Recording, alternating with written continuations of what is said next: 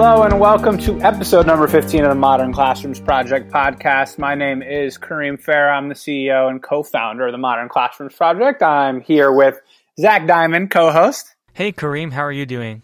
Good, good. It's good to be back with you. I'm excited about this one. This one's going to be really, really interesting. You know, today we're doing a slightly different version of our podcast. Um, it's an MCP Q&A day. So we put out requests on social media into our community for folks to ask us questions that we could answer during the podcast. So it's going to be a nice variety of different topics that will pop up. Um, we tried to get, we're going to try to get to as many questions as possible. Uh, we have about seven or so I think we'll get. And if we don't get to all of them, I promise we'll try to get to your questions next time uh, we do this type of podcast. Um, so we like this structure, and just so everyone knows, and we'll say this again at the end, if people want to ask questions and have them answered on our podcast, you can go to www.modernclassrooms.org backslash ask MCP. Or um, you can also use a hashtag. Zach, do you want to talk about the hashtag folks can use? Sure. So I've set up an automation to basically, when anyone tweets with the hashtag AskMCP, it'll put it into a Google Doc for us, and we will see those and um, hopefully get around to answering as many of them as we can on episodes like this one in the future, which I'm really excited for as well. I just want to say. Yeah, me too, as well. So please, like as you listen to this, if you have questions that you want us to answer, you know, just go to that website URL. We'll make sure it's in the show notes or use that hashtag. And um, when we do these every now and then, we'll make sure to answer it. And if your question relates to a podcast we do in the future and a topic, we might bring it up then. Now, before we get started, I do want to share the exciting news that happened this week. We launched our Distinguished Modern Classroom Educator credential. And just to, to kind of contextualize this for all of our listeners, you know, for some time at the Modern Classrooms Project, we've known that educators across the country and the world have started to implement our model at scale. Um, free users have learned the cool strategies of blended self-paced mastery-based learning and run with it.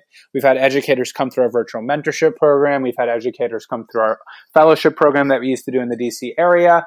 And we knew all these folks were implementing and we really wanted to create an on-ramp to certify you to credential you to elevate you if you're implementing the model and to also pipeline some of those folks into our mentor role so that those educators can then be paid mentors who train other educators around the country and the world as they learn this model through our virtual mentorship program. So step one is to become a distinguished modern classroom educator.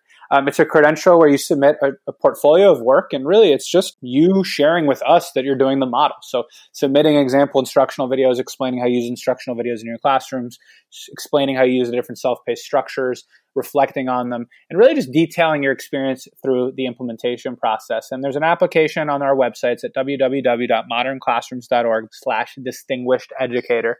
And from there, you can submit your portfolio. We're accepting applications for the next month. The, the application is not going away. It'll work in phases. So in the first phase, if you submit by the end of December, we'll be able to review them and tell you if you become a distinguished modern classroom educator by the end of January. But you'll be able to apply, of course, after that. Um, and in addition to that, we have some cool perks that come with it. Uh, you'll obviously get a credential, a digital badge, some resume language. You're going to be featured on a very cool map on our website. You'll get lifetime subscriptions to Edpuzzle and Screencast-O-Matic.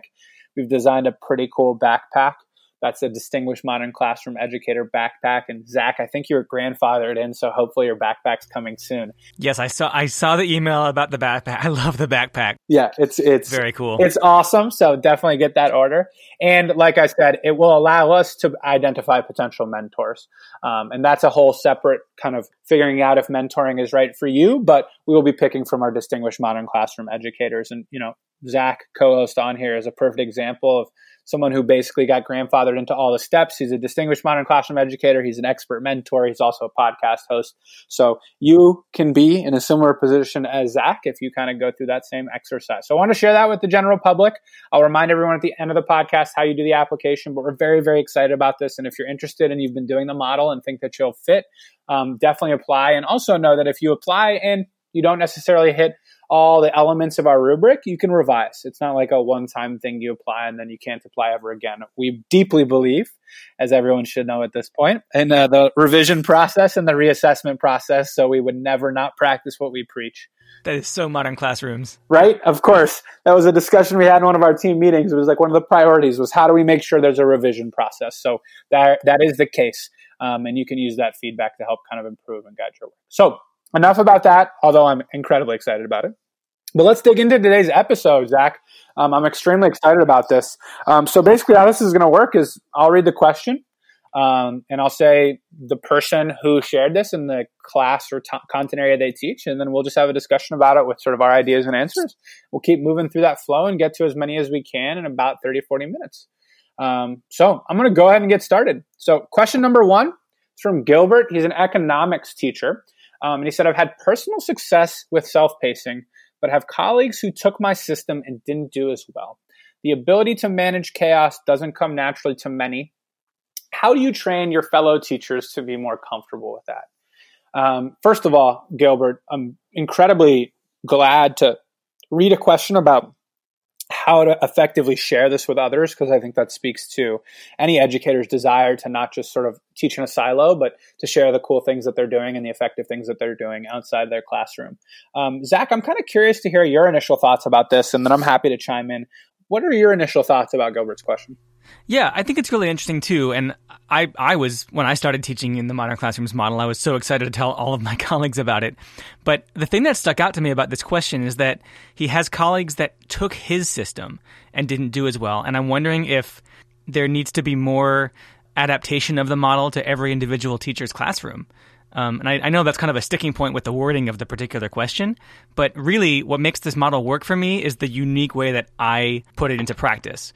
Um, and it's very different from the way that you put it into practice and from every other modern classroom teacher. In fact, mine is a little bit weird actually, but um, I, I just think that like it needs to be a personal implementation of the model. And so, and I think about this as a mentor as well. Like I have ideas about what works for me, but I'm I'm always open to hearing what the teachers say, what they need in their classroom, and and I let them respond to me and say things like, "Well, I, I'm not sure if this would work for me," and then I try and help them problem solve, like, "Oh, but you know, you don't have to do it exactly this way because the point isn't exactly the implementation, but rather like the fundamentals, right? The self pacing, the blended learning, the mastery based assessment. And so if you can help them problem solve and adapt that those fundamentals of the model to their their own classroom, their needs, their practice, I think that that might be a better approach. Zach, I love the way you describe that. You know, First of all, we deeply believe in customization for a reason. It's because teachers know their students best. They know their unique communities best. Um, they know what works best for them and their students. Uh, so I 100% agree that one thing to consider as you think about sort of sharing this with others is to what degree do these fellow educators feel like they need to emulate what they're what you're doing perfectly, or do they feel like they can make it their own? So I think that's one phase. But I think ultimately you know, Gilbert asks a fundamental question around sort of how do you take educators who seem to be bought into traditional approaches that are more orderly and compliant? And how do you help them get comfortable with more chaos and less control? Right the managed the managed chaos piece yeah. Right and i actually had a tweet about this this week where I, I mentioned this idea that it's one of the most important and most challenging things about teaching and learning is the idea of releasing control. So it's not a surprise um, that educators are wary of this and fearful of this idea of releasing control um, because ultimately it comes with some risk, right? When you create a classroom where students are in the driver's seat, yeah, some students will not use their time effectively. Um, some students might struggle with it, and that's okay. I think the best way to help move teachers thinking about this is to first kind of ask them, what does it mean to learn a skill? Like, how do you actually learn a skill? Um, and how do you know your kids are learning? Because I think a lot of times teachers will, and this kind of came up in our previous podcast, teachers will think that they're teaching effectively based on their behaviors and what they're doing because it's kind of ingrained in us. Like, what does teaching look like? Well, it looks like the teacher at the front of the room leading a lecture or a captivating discussion. But instead, the question needs to be flipped and say, what does it look like when students are learning? Because you can run a beautiful discussion and lecture TED Talk style, but that means kids might just be sitting there taking notes and listening. And is that really learning? So that would be the first thing I'd say. The other thing I'd say is encourage people to just take the leap because a lot of times the reason why people are afraid of controlled chaos environments or sort of self-pacing is they legitimately don't believe their students can handle it. And I've heard this from a number of folks. I've heard it from admin, I've heard it from school leadership, and I've heard it from teachers and at times parents. Like kids are not develop- developmentally ready to do this. And ultimately, I think that you realize as an educator once you try it that they are. Yes. And that kids and students move to your expectations, right? Like they they will adjust. If you create an orderly classroom where every kid sits in the same spot every time and does the same exact structure, they will do that because you've created it for them. But if you create a new environment, and Zach, you saw this where that wasn't the case, right? Like they will also adapt to that environment. It takes time and it takes some new conditioning, but they'll adjust. So encouraging educators to take that leap. And I think you probably saw that in your own classroom, right, Zach? Yeah, yeah, I did. It, frankly, it didn't take that much time. I mean, they did. It did take a little time, like a month or so. And as you were talking, I didn't write this down in my notes about this question, but actually, the the there's a difference between relinquishing control and having a chaotic classroom. I wouldn't describe my classroom as a chaotic one. I would describe it as a laid back one where the kids aren't like they don't feel wrapped up by control coming from me. Um, but I do have a much better sense of where they are all at. Right. Um, so actually, I wouldn't use chaos to the word chaos to describe my class. And yeah, this is a topic that we keep coming back to: the idea of giving up control and the role of the teacher not necessarily being one of control. Um, and I, I love. I saw that tweet from Jen, and you were going back and forth with her. Um, actually, it was her pull quote um, from our last podcast, where she was talking about measuring learning rather than measuring teaching. The the whole thing keeps coming back to the same idea, but but yeah, it's not about control, but it's also not about chaos. Well, and the other like a simple strategy, which it you know it depends on what state of the world we're in. Um, but if you are teaching in person, and when you do start teaching in person, you know the most profound way that I was able to get the model to start being shared by their peers and have other educators implement it was actually to watch my classroom. Like you have to bring people in and say, just check it out uh, look at it in action. Because if you imagine this amount of chaos and then you go into an actual modern classroom with an educator who's doing it effectively, you realize that it's not that chaotic at all. In fact, it's highly engaged. And there's so many systems and structures in place, whether it's the pacing trackers, the lesson bins, the way that the room is organized, where you're no longer worried about that. And if I remember correctly, Zach, you came to visit my classroom, right? I did, yeah. Yeah. wasn't wasn't chaotic at all. Right, exactly. And it's it can sound chaotic, but once you see it in action, it doesn't. It's one of the reasons that Edutopia video is so powerful because when you see it in action, it's a lot more orderly and organized than you think. But that order and organization is actually driven by the students wanting to hit the learning targets, wanting to feel successful. So, um, Gilbert, uh, if you're out there, I hope this was a, a, useful way to give you some ideas. I mean, ultimately, there's no easy answer to your question um, because you're talking about shifting teacher mindsets, and there's not, you know, one simple way to do that. But hopefully, it gave you some good ideas. Yeah. Uh, awesome. Let's move on to the next question. It says for students who have IEPs and 504s, um, and aspects of their educational plan that need to be different from those on the general education track, what would you recommend for the must do, should do, and aspire to do lessons? If it is clear that a certain students will need more than just an accommodation but a modification, um, even if the must do's are most likely need heavy support or modification as well.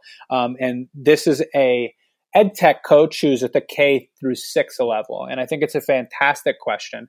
Um, I can start a little bit because I know I've chatted with a number of folks about this. And then, Zach, I'd love to hear your thoughts as well because I know you support some students um, with IEPs and 504s. I do. Um, so, I mean, the first thing I'd say is there is no difference from a sort of accommodation modification perspective, generally speaking, when you're a modern classroom educator and a traditional teacher. In other words, like everything you did to make those accommodations and modifications you can do in a modern classroom is the first thing I'd say. So all those structures exist. In fact, you're even more empowered to do so because now you have increased one-on-one time and small group time where a lot of those accommodations and modifications actually live and they're easier to execute. So the first thing I'd say is anything you used to do to you know create the systems and structures for students with IEPs and 504s to feel successful, you can still do. Um, the other thing I'd say, and it kind of goes back to that customization idea, is you use those must dos and should dos and aspire to dos in any way, shape, or form that makes sense for your students. So I had students where we had to deliver those mastery checks or those must do lessons in some sort of auditory way or some sort of guided method because they needed that type of support. And just because the other students in the classroom or some of the other students in the classroom didn't do the lesson the same way didn't mean that student didn't get full credit and didn't master that skill. So ultimately, as the expert in the room, you should assess what type of student support a student needs in that particular environment and just make the adjustment. And don't be worried about this sort of arbitrary feeling that, oh, but that's not how I laid out the must do, should do, the aspire to do. And that doesn't look the same as the other students' work. That's not what it's about. Ultimately, this model is designed to empower you to personalize as much as possible. And personalization is not just saying, some kids are doing the must do's, some kids are doing the should do's, and some kids are doing the aspire to do's. It's taking it to the next level and saying, even with those layers, I'm also going to assess this particular student, his particular needs. I might read his particular or her particular, their particular IEP in 504 and assess exactly what it is that they need more support on, and it could be a modification of a must do. Um, and plenty of folks do that. I certainly did that throughout my class. Um, and Zach, I'm curious to hear about kind of your perspective on this as well. So it's interesting to me that this question doesn't mention the word differentiation, which is kind of the buzzword here. But the modern classrooms model, what it really taught me is that the very best differentiation is through pacing. And so the should do and aspire to do activities. In my case, the should do's are activities connected to the must do's, and the aspire to do lessons are entirely separate lessons. And that's the modification and the accommodation. The must do, the way I interpret it, is that it, a student who has an IEP or a 504, in order to be able to access the general curriculum, right? That's the point of the IEP or the 504. And the general curriculum must do's, they, they must do them, right? Um, and so I work really hard to simplify and chunk out my must do activities into the basically the smallest possible pieces for everyone. Yeah, I, I, think that a rising tide raises all all boats, right? And a lot of kids benefit from having simpler must dos. Uh, whether or not they have an IEP or a 504, and my, you know, my differentiation in the sense of the buzzword differentiation and modifications come in the sense that the should dos and aspire to dos aren't modified, if that makes sense. Everyone does the must dos, and then you know, a lot of kids have in their IEP that they get check-ins or things like that, and I'll do that. Obviously, I'm following the whatever stipulated in the IEP, but the must-dos are simplified and modified to the point where they generally meet the requirements of an IEP or a 504.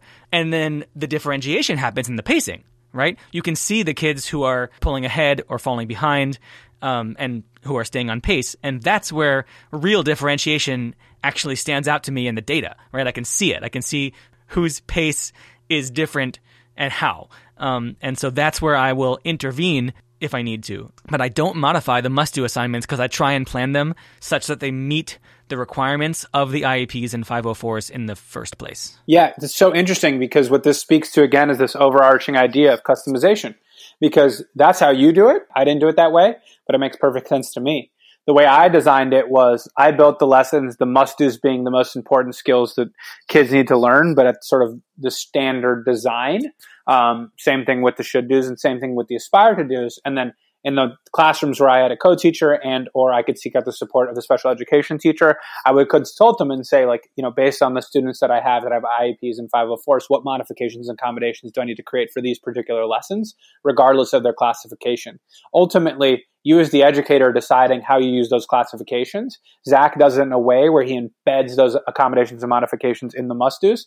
I did them in a way where I didn't think about those accommodations and modifications when I created the lessons and the classifications and then layered them on top afterwards. And in some cases would find out, hey, I need to create a more intense modification or accommodation. And I never hesitated to do so. Make sure that you feel comfortable as an educator, constantly modifying your plan and tinkering. One of the things I often coach educators on is this idea that the model is living and breathing in your classroom and changing. So don't be afraid to adjust to the moment. That's actually the beauty of it the beauty of it is the capacity to make pivots at any time and not feel stuck because it's Wednesday and we're doing lesson three and they have to finish the skill today. So really empowering yourself to make those adjustments when you see fit and then seeking out the experts as well. Totally, totally. And I wouldn't want to imply that I don't make adjustments if I need to, based either on an IEP or on just something I'm seeing in the classroom, right? I'm definitely flexible. I'm not saying the must do's are already modified and that's that. Right? That's that's not where I'm coming from. And of course, I'll also modify a should do or an aspire to do, right? It's not like those are off limits to kids that have IEPs and 504s. No, that's exactly right. And by no means did I even think about it that way too when you had described it. It was more a question of where at what stage in the planning process do you layer in those accommodations and modifications and then to what degree do you then kind of use your own best judgment and create flexibility. Both of us, I think, describe learning environments where we ultimately use our best judgment and created flexibility. I ended up making those accommodations and modifications after planning the lesson classifications you did on the front end. And also kind of depends on your student population, right? Like if you're a special education teacher, this may look different. If you're teaching a resource classroom, this they, this may look different. A fully self-contained, um, you know, all the different environments would kind of create this differently. But ultimately, you should leave uh, the answer to this question feeling like customization is your number one tool when you implement this model. So love it. Awesome. This is enjoyable, Zach. I really like answering these questions. These yeah, questions. This, this is um, fun. I, and this is the first time I've ever answered them with someone else because oftentimes I'm answering them in a presentation or with a school or district partnership. So being able to do it with another person is quite enjoyable. Awesome. Next question says My students are out on distance learning and they're struggling to participate. We still have our unit test dates set at the hard deadline for turning in their work. But with so many not participating or staying on pace, is it fair to stick to the deadline? Do we wait for more to catch up or just give the test and uphold my expectations despite the majority of many of them not being ready? This is to Miko, a math teacher. I think it's a fantastic question. I really want to hear your thoughts, Zach, and then I have plenty that I am thinking about as well. Okay, yeah, I um, this is a tough one because my my answer is that yes, you should stick to your deadline. Um, but let me, let me delve a little bit deeper into that. I think that you know if there's anything good to come out of this, the whole pandemic, I think that we are learning to give grace to each other and to our students and to our colleagues and just everyone. Um, and so, you know, the idea that we wouldn't extend the deadline might feel like we're not giving them the grace that they deserve. I think that obviously we talked about customizability and adaptability just a minute ago. And so in extenuating circumstances, you know, you can give a kid an extension if something is really going on. Um, but I, I have lots of reasons for, for the opinion that you should uh, stick to your deadline. First of all, I think that teachers always hear this. It's important to be consistent. Kids need consistency, particularly now. Um, but I just, I just feel like we don't want to be sending the message that like just because the world is kind of strange that we get an excuse to not finish our work. You know, if I didn't plan my lessons and I didn't grade my uh, my assignments and I just showed up to class and I was like, I don't know, we're gonna do whatever, right? Um, first of all, the kids would be upset with me because they feel like I'm responsible to them, and then I would also be, of course, in trouble with my principal. Like I have responsibilities, and and so do they. And I think that it's important to show them that we all have to live up to our responsibilities. But I also I know from experience that changing the deadline is is not the greatest thing for the class. I did it um, in my first unit this year. My kids were all much further behind than I expected, which I guess I should have foreseen because there's a pandemic. We're all learning from home. Um, it's different from last year. And I did. I extended the deadline. I actually extended it twice because I accidentally extended it into a holiday. It was weird. But um, we wound up, like, it just felt like it was dragging on. And what happened was the kids who finished finished and then had nothing to do. And the kids who were really far behind didn't catch up any. They were behind for other reasons, right? And I could I could see that they were behind. So I was already trying to intervene. I was emailing their parents. I was reaching out to their advisors, case managers. But all of that work that I was doing, it wasn't making a difference and it wasn't going to make a difference in the extra week that I gave them either. So, you know, giving them more time doesn't address those kind of more insidious issues that are preventing them from doing the work in the first place. So it's like a solution to the wrong problem, if that makes sense. And that's why I don't think that changing the deadline is worth it, because really what the kids need is to learn that we're consistent and we, you know, we live up to our responsibilities. Mm, that's fascinating. I have a couple thoughts. Um, and okay. some are like I don't, I don't really think there's an agree or disagree here, but there's some are in line with what you said, and then some are different. So First things first, I definitely think if you choose to extend the deadline, do so with enough information to prove that that's the right decision. So, as Zach said, you know, I think it's critical to understand that when you do extend the deadline, you are telling your students that those deadlines are softer than they once were. And ultimately, if they start to feel like those expectations are softer than they were before, they're more likely to then potentially not live up to those expectations because they're no longer as consistent. However, there's a couple things I would do with regards to this in my own classroom. Pre distance learning, by the way, I don't think this just applies to distance learning. I think it's more pronounced in distance learning. First thing I would always do is find a selection of students in like almost a traditional statistical analysis pick a select group of students and have a conversation with them. It might be scheduling a quick conversation with them, chatting them, doing it over email, and just ask them about their experience up to this point with the unit and why they are on pace or behind or ahead. And really kind of dig in because what I always found was that was the most important exercise in understanding whether my pace was not correct or they were not actually investing enough time and energy into the work that they should have been. It was such a huge element. So sometimes every single student or close to it would be behind in a unit and I would have conversations and the kids would tell me, no, I haven't put in enough time and effort. And that would be a consistent theme. And I'd say, folks, I'm holding you to this expectation. Whether you like it or not, I know you all can be better. Other times I've had conversations and the kids would say, Mr. Farah, like I am really overwhelmed. I've been trying my best, but like I did don't have enough time to stay on pace like i'm or there's extenuating circumstances at the moment that are making this difficult or every other teacher right now is pounding us with work and we don't have enough time. And at those stages i would tell the kids hey you know after chatting with a number of you i've come to the decision that i'm going to extend the deadline a week or something like that. So ultimately rely on your students and trust that they're honest to actually tell you whether or not they feel like the circumstances are fair or equitable or not. So that would be my first piece of advice. But I think it's important to show them both ends of that spectrum, right? If every single time you ask them you move the deadline, then ultimately the deadlines have no meaning. Right. My students understood that sometimes I do that exercise and stick to the deadline. And they would realize like this is an authentic actual exercise that I'm engaging in to understand where kids are at.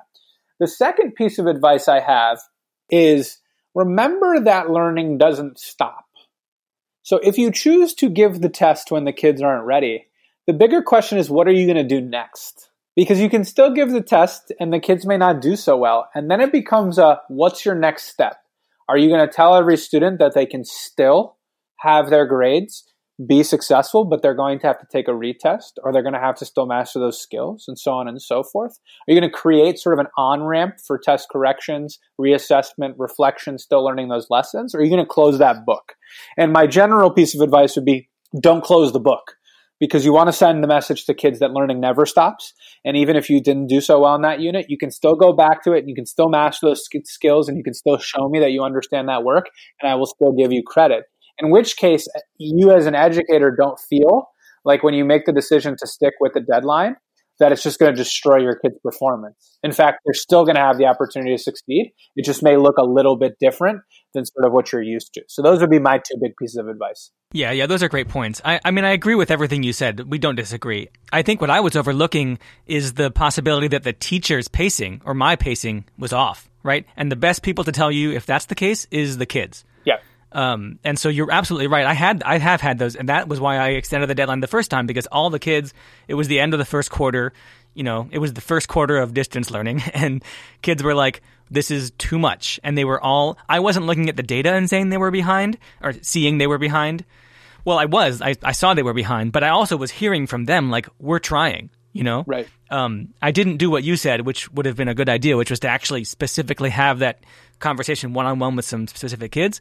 I think that something that's difficult about that in distance learning is that the kids who are falling way, way, way behind, they just don't respond to you. It's it's a it's a weird struggle in distance learning. Whereas in the classroom, you could go and sit next to them, right? That's you know. Those are, I guess, extreme circumstances. But if you can see in the data, and we do have lots of data on where the kids are because of the pacing tracker and because we're keeping track of their mastery of each individual lesson, uh, if you can see that the whole entire trend of the class is to fall behind, it's either extenuating circumstances from other classes or it's your pacing, but it's probably not the kids being lazy. Yeah. Well, and I mean, the last thing I'll say on this just generally, because the, part of the question does kind of address this idea of distance learning and being remote. I have not talked to a single school environment, district leader, teacher, who actually is able to hit all the skills that they would hit in the in-person environment. And it's of course going to be the case. I mean ultimately the only way that'd be possible is if remote and hybrid learning was just as effective as normal in-person learning which is not the case and no one can convince me of that. Right. So i would also just as educators remember that. I feel like that's a hard thing to digest because there's still a lot of sort of leaders and just like voices pushing out that we still need to hold kids to the same expectations and all that good stuff. But I think that's what a lot of people have to say. ultimately your kids will decide for you how many skills they can master in a span of time. You can't actually hurry them. And some of the best, you know, measures of that is taking some of the students that would normally perform the highest on a particular unit and just ask them, right? I mean, if they're really struggling and falling behind, then there's the circumstances are just not possible at the moment. So take it easy on yourself and your kids in that way too, and particularly yourself as an educator. I, you know, I have a lot of opinions on sort of pacing guides. Um, but I think ultimately they can create a ton of sort of gray, cloudy pressure and fear for educators and during COVID and during remote and during hybrid, try to not be so married and attached to that pacing guide because it drives you to be so petrified that you're not doing what you're supposed to do. And just remember that educators across the country and the world, for that matter, um, private schools, public schools, charter schools, and everything in between, are not able to cover all the same amount of skills. It's just not the case. So take it easy on yourself as an educator too, and don't put that much pressure on yourself. Yeah, I mean, I agree with everything you're saying. I know I came down pretty hard on the side of sticking to the deadline, and I generally will stand by that in my own classroom. But again, this all comes back to the the, the most important thing, which is being flexible and adapting, um, and listening to your kids also. Love it. I love it. Um, awesome. A quick question here from an anonymous person asked I started doing the model in hybrid and remote setting. Um, does it get harder or easier when things go back to normal? I think this answer is pretty quick, Zach. This model is 100% an in person model.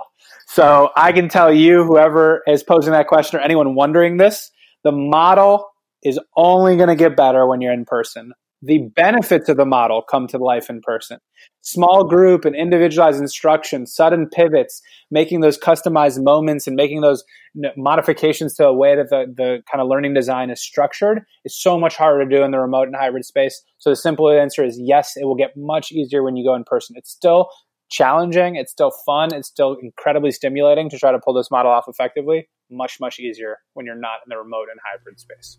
100%. Um, and I, I like the the qualifier you gave at the end there. I mean, teaching is not easy ever, but it's not going to get harder. I mean, I had the opposite experience, right, where I was teaching in person and then I moved into remote, and I can tell you that moving into remote made my life harder. I mean, as a modern classrooms educator, right? Um, so if we were to go back, it would it would definitely get easier again. I mean, I could see the kids. I was just talking about them, right? I could sit with the kids who are struggling. I mean, there's there's no question. This is this is a, it's called modern classrooms, right? You know, it's not called modern class Chromebooks there's a hundred that's a hundred percent the case. And one of the things that we've been working on the modern classroom is just reinforcing to people. We now have 35 school and district partnerships. And every single time I communicate with a school or district leader, a principal, or a superintendent who wants to sign a partnership, the first thing I say is do not partner with us. Do, do not pay our organization or nonprofit a dime if your goal is to find a solution to COVID 19. We're not a solution to COVID 19. We're not a remote model. We're here to change the landscape of classroom instruction for educators who want to do a classroom redesign. And it takes time, it takes work, and it's ultimately it's best in person. And that's what you're investing in. So, absolutely. Um, awesome. Next question I have PBL is usually a collaborative assignment with students constantly working together. How do you see PBL in a modern classroom with students in different places the majority of the time? Zach, fire away first. I'm going to add my thoughts, and this is Tavia from North Carolina, and she's a science teacher. Yeah. Um, so I also do PBL, project based learning, and I, my challenge with project based learning in a modern classroom was the the different paces that kids work at. So if you're talking about collaboration in PBL, the, you know the the struggle is like how do kids collaborate when they're on different lessons, and this is something that's, that's been coming up quite a bit. Um, I don't think that PBL necessarily has to be group work. I read a couple summers ago the Gold Standard um, Project Based Learning book, and I really took a lot from it. I really enjoyed that book. I'll put it in the show notes. One of the big pieces is the public presentation of the project when it's done.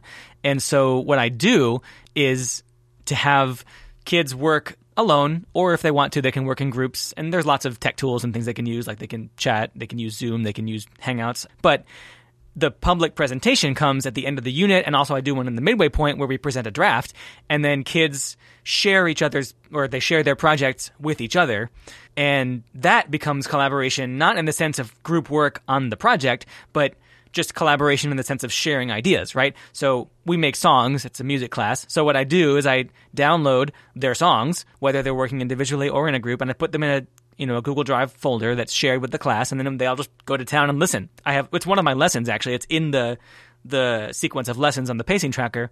and they give feedback and they email their feedback to the the artist that made the song. That for me is how I think of collaborations. It doesn't have to be group work. And I think that modern classrooms, we've talked about this before on other episodes. Um, you know, my idea of what collaboration means I used it used to be much more limited to the idea of working in a group on one project together. Now I think of collaboration as like kids reaching across the limits of what their group is. They can talk talk to anyone else who's on the same lesson as them. They can talk to someone who's on a different lesson. They can share their work with each other, whether or not they're working together. Um, collaboration is just it's my sense of what collaboration is has gotten a lot broader, and so I I'm not too concerned that I don't have kids working in groups together. That's my take. Is that there's other ways to collaborate besides group work, and we've talked a lot about that. Yeah, so I agree. I mean, I think PBL and collaboration are not necessarily the same exact thing, although there is a lot of crossover. So the first thing I'd say is like a student creating a project or doing a project-based learning unit does not necessarily mean that they do that project with someone else.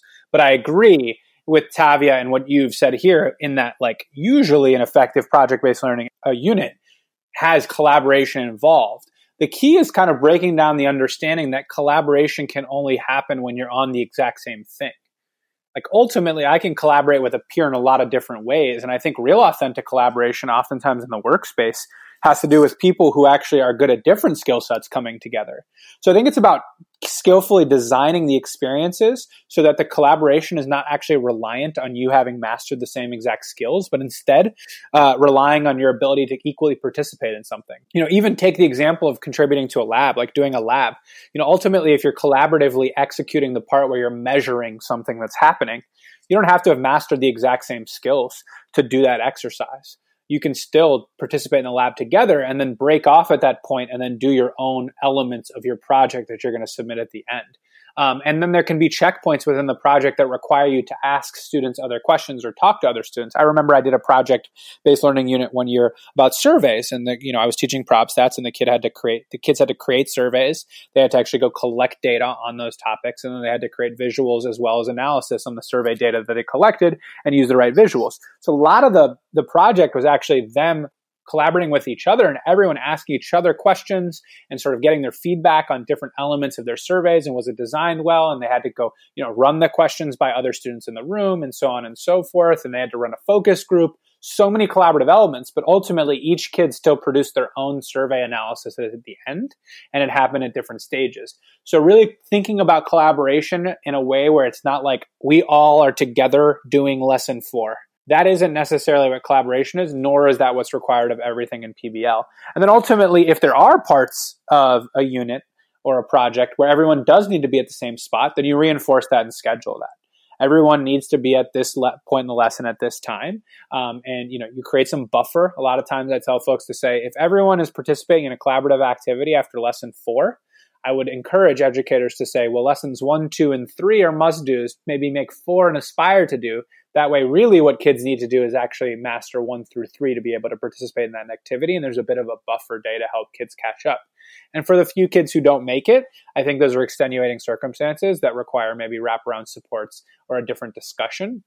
But yeah, I would really break down the barrier, sort of thinking about what is collaboration versus PBL and where do kids actually have to collaborate?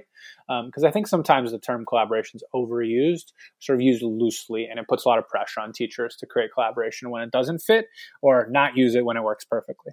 Awesome. Um, I think we have time for about one more. Um, so let's take a look. I like this question, and maybe we'll have two depending on how long this answer is. But I'm concerned about having the only modern classroom in my school. Will it still be beneficial to students, or will it be more confusing than helpful? I'm happy to answer this one. And this is a sixth grade math teacher. Their name is Sarah. And the answer is it's certainly going to be beneficial. Um, I actually had this question once when I was initially sharing this model in the DC area with teachers, and we took a fellowship approach. We take an opt in approach only when we partner with schools and districts. So when schools and districts come to us and say, hey, um, we'd like to partner with you, we say we're only going to train the teachers that want to be trained. They have to opt into the model. And sometimes that's 10% of teachers, 50% of teachers, 25% of teachers. And in many cases, one off teachers are implementing this in their school buildings across the country. The first thing I'll say is it's certainly not a problem for students. In fact, I think it's kind of cool and, and beneficial. You know, the real world throws a lot of different learning environments and circumstances. And I think each one teaches you different types of things. So I think it's great when a kid gets the opportunity to learn in a new environment and strengthen skills that they've never strengthened before, like self regulation and goal setting and being, you know, the drivers of their own learning. Um, so I think there's almost I can't even think of a real harm that happens when you're the only implementer in a school building or in a grade level team. I think the one thing to remind yourself and just reinforce is that there really shouldn't be a reason why you can't sort of emulate the expectations of your grade level team in school. So if you have to give summative assessments at the same time as your colleagues, great. Just make sure you set up the pacing that way or you have to do certain types of assessments or projects or kind of things that would normally live in a classroom. Unless the, the expectation across your school is you have to lecture at the front of the room live that's a different story. Um, but when it comes to impacts on the kids i think it's actually quite valuable for kids to go from multiple different types of learning environments. I don't think it hurts at all. Zach do you have any additional thoughts on that? Yeah i mean i totally agree. I do have some other thoughts because i um well, first of all, I don't think it's more confusing than helpful because I think that a modern classroom, well implemented, is less confusing um, for kids. But so I, I'm not the only modern classroom at my school, but last year I was the only modern classroom in some grade levels. So I teach all three middle school grade levels, six, seven, and eight. And last year our sixth graders had like three or four different modern classrooms. And then the seventh and eighth graders that I taught had me, only me. And so I saw a difference. I, I wouldn't say that my seventh and eighth graders were totally lost in my classroom. They weren't. They actually performed better. The difference was that the sixth graders were using the the modern classroom's language. Like they were saying, you know, have I mastered lesson five? Like where's what's show me the pacing tracker? you know, they would use the words and they understood the model better. But the seventh and eighth graders didn't struggle in my classroom because they weren't getting the structure from other classes as well. Um, you know, kids go from classroom to classroom, not so much in elementary school, but in middle and high school, they go from class to class and they're very different. I think that kids are used to experiencing very different classrooms all day and they're adaptable. And I, again, I'll, you know, I said this before. I think that modern classrooms are actually less confusing to the kids because we're laying out a very specific sequence of things to do. And then we're telling the kids where they're at in that sequence and they either move on or they don't. And the routines of a modern classroom are, are actually very clear. Yeah, no, I really like that. And the other thing I'll say about this, and I think it's really, really important, to remember that there's a lot of external pressures in education to do things a certain way because that's what everyone else is doing. Follow the pacing guide because that's what's been laid out. Teach a certain way because that's what we're used to and that's what we've been told or that's how we learned it in our education. And all those kinds of structures make you feel like you have to do things that don't necessarily have to do with what's best for kids, but what have to do with sort of the status quo.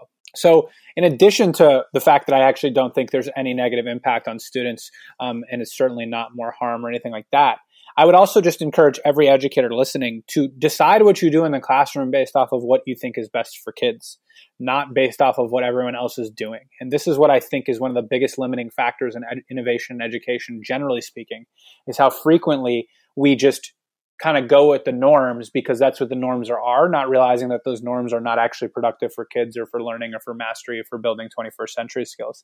You know, I got a similar question to this one at a presentation I was doing last week where um, a teacher asked me, Well, we teach at a college preparatory academy. We want our kids to go to college, and in college, so many classes are lecture style. So, can you explain, like, if that's productive for the kids to learn in this way and then go to college? And I had two answers to them. The first was it's not actually true.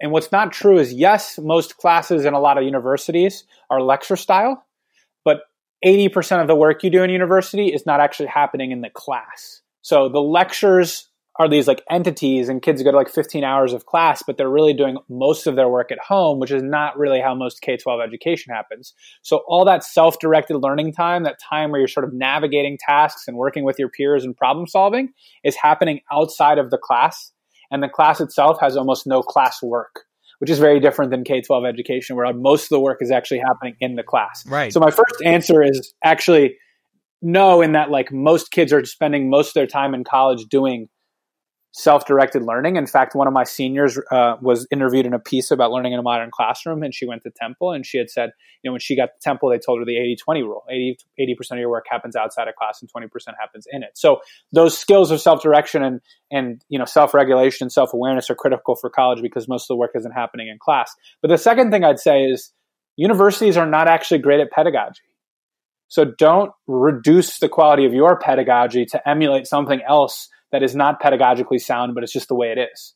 Right? Just because in college you might go to three lectures a week for your psychology 100 class that has 150 students and is just an hour and a half of your professor talking with a couple questions here and there to the crowd doesn't mean that's what's good for kids right? It just means that that's what's happening at that particular university or that particular class. And do, don't let that then say, well, because that's what's happening next for my kids, I then have to make my pedagogy worse or emulate that.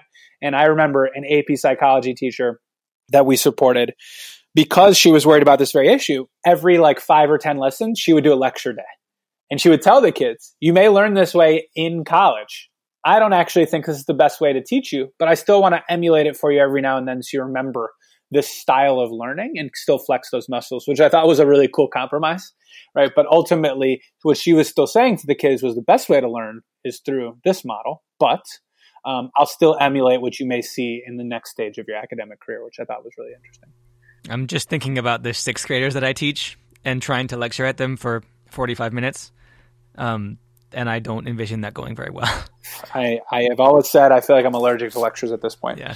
Um, yeah, it's crazy. Well, Zach, I got to say, this was super fun. Yeah. Um, I thought this was fascinating. Um, we're going to do this more frequently because ultimately, you know, the Modern Classrooms Project, nothing's more important to us than actually responding to the community and building resources and sharing information and ideas that are meeting your all's needs as listeners, as implementers, as learners. So the more you can speak to us, the more we can respond to your needs, the better we can cater to you. So I think this is wonderful. Remember, folks, that if you want to ask a question, you can go to modernclassrooms.org backslash ask MCP, or on Twitter, you can just at the end of your tweet have the hashtag ask MCP and we'll funnel those questions as well. Sometimes we'll just drop them into some of our regular episodes, but we're also going to schedule these Q&A style episodes you know, every now and then just to be able to answer these questions. So don't hesitate to just go ahead and drop them in there and we'll try to get to them the next time we do this exercise.